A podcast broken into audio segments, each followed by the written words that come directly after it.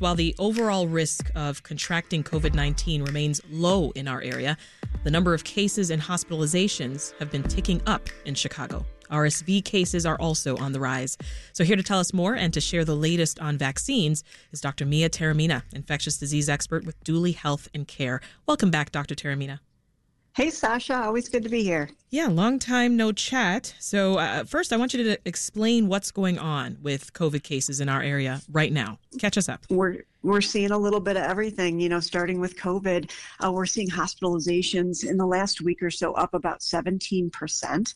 And, you know, in case we think that this is, you know, just something mild that's not really life threatening, the, the city is averaging about a death every day wow. uh, due to COVID. So we're, we're, you know, not out of the woods. This is not something that has gone away or it's not something that's in the past. Um, I myself have had patients pass away from COVID in the last couple of months.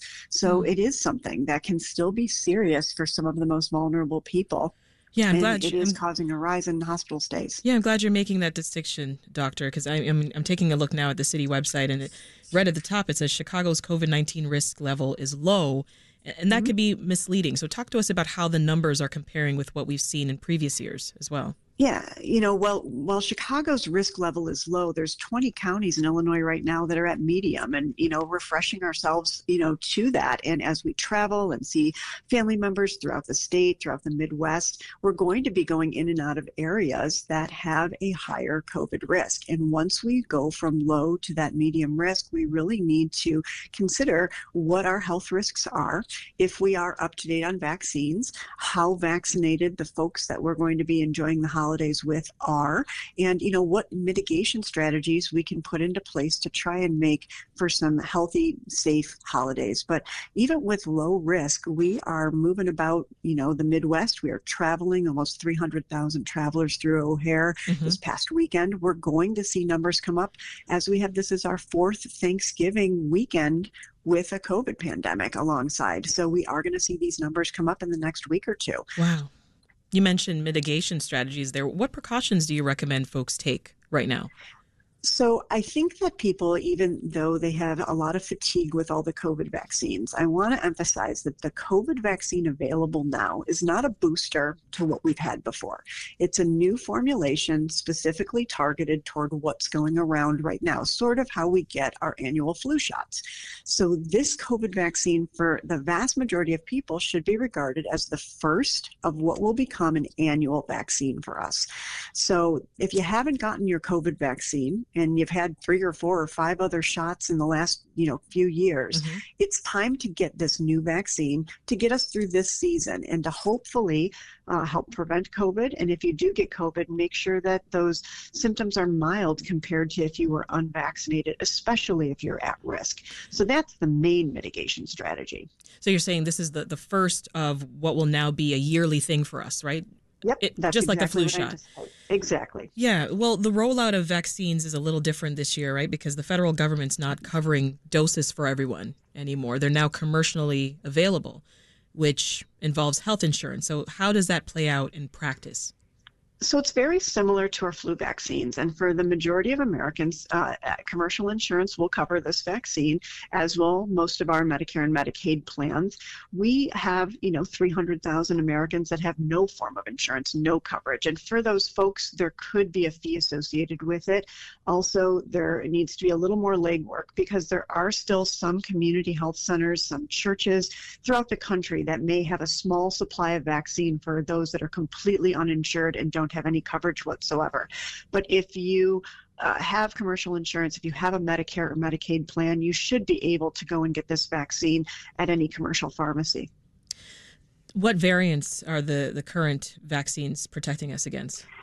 So the formulation for this vaccine was targeted and made in June of this year when XBB was the widest circulating variant, which is a subset of Omicron pretty much everything that we've had over the last year and a half to two years has all been descendants of the Omicron strain. So we haven't moved into another Greek letter just yet.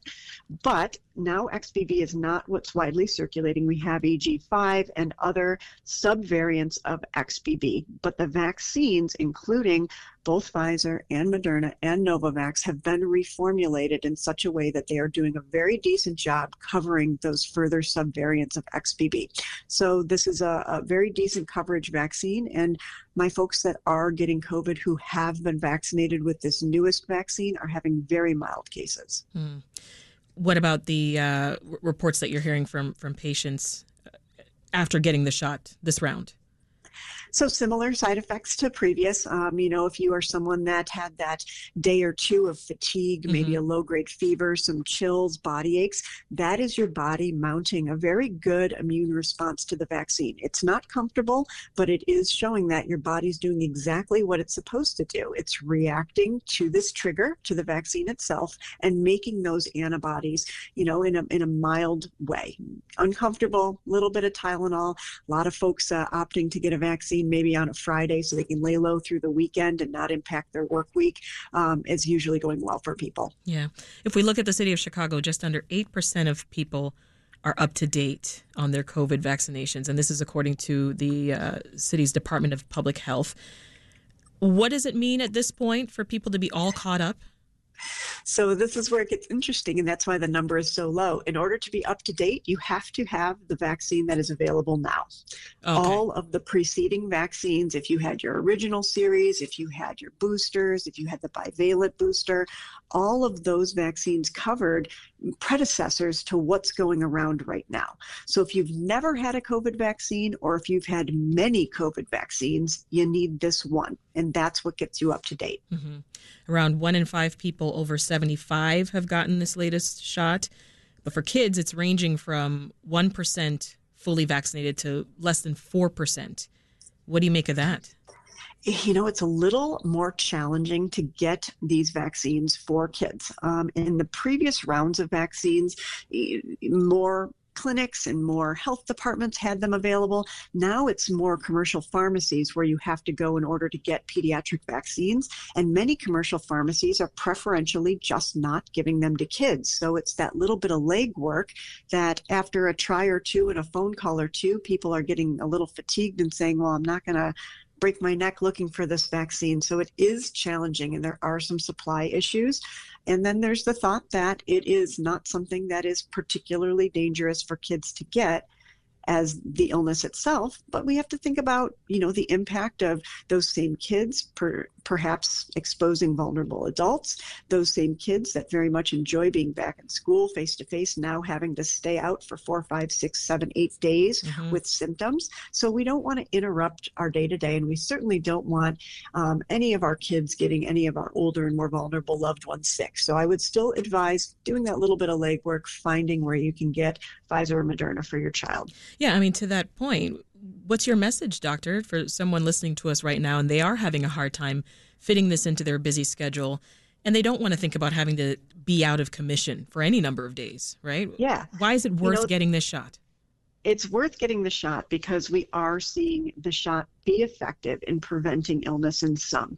And for people who don't get the illness, they are having a much milder course. So we still advise that five days off, you know, just to make sure that your symptoms have fully resolved before you go back to work and before you go back into the general population.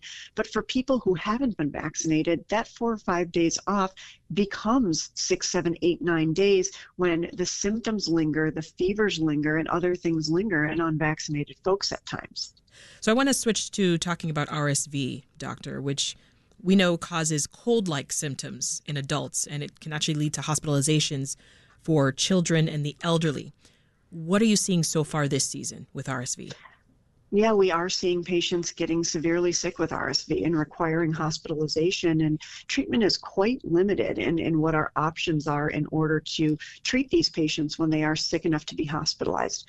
I'm primarily an adult doctor, so I generally deal with those older, vulnerable adults that end up hospitalized with RSV, but almost always it's because they've been exposed to a little one, uh, mm-hmm. uh, a grandchild, or you know, a loved one that had maybe some mild cold symptoms. But our littlest littles, our, our new newborns, our uh, babies that are going through their first RSV season ever, uh, they're going to be especially vulnerable as well to get something which could be potentially life threatening when it becomes what we call a bronchiolitis, where they get so much inflammation in their lungs, they're just not able to get good oxygen exchange and they need that help in the hospital.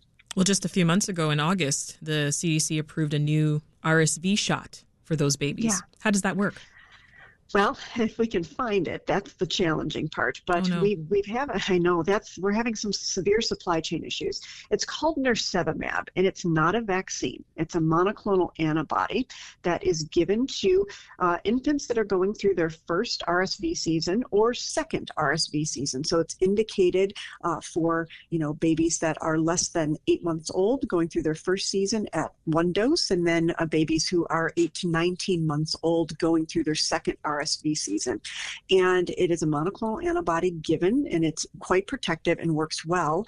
It has been approved, but it is not easy to find. This is not something that you are likely going to be able to get at your pediatrician's office. Mm. This is something that if you have especially a vulnerable baby or a preterm baby, uh, that I would be talking to your pediatrician about contacting potentially uh, local uh, universities where they have, um, you know, inpatient uh, pediatric care, and you may be able to find it. There is such a supply chain issue. It's being prioritized now for the littlest of the littles, less than six months old and babies with underlying conditions as being prioritized. And there is a second medication. Um, called Synagis, and Synagis is an acceptable alternative in those slightly older kids, 8 to 19 months old, who are vulnerable but uh, are not able to access the uh, nirsevimab. What's the latest on the flu this year? Yeah, we're seeing those flu cases ticking up. You know, um, I was just looking recently, and it, it's just under 500 cases of flu so far in Illinois. This is starting to creep into what is our biggest part of the flu season. December, January is usually where we see the majority of cases. Mm-hmm. Um, but just in the last week alone, uh, there's been 144 cases reported. So that shows that, you know, we're starting to see that upward climb and we're going to see it you know with the holidays and with gatherings so the biggest mitigation for influenza has always been everyone should get a flu vaccine every year regardless of age or health risk before I let you go, there's a, a push for people to get a hepatitis shot if they were born before 1991. Do you recommend the vaccine? So we have vaccines for hepatitis A and hepatitis B. Hepatitis A is foodborne. Hepatitis B is something that uh, is more bloodborne or exposure to bodily fluids. The standard of care has been to vaccinate our little ones with hepatitis A and B vaccine, but as time goes on, we're realizing that adults, you know, never got that childhood series, and it is becoming a public health alert for us to go ahead and ask our adults and go ahead and vaccinate our adults for both hepatitis A and hepatitis hepatitis B. That particular alert is regarding hepatitis B, mm-hmm. but I personally think everyone should be vaccinated for both. And once you complete the series for both, it is good for a lifetime.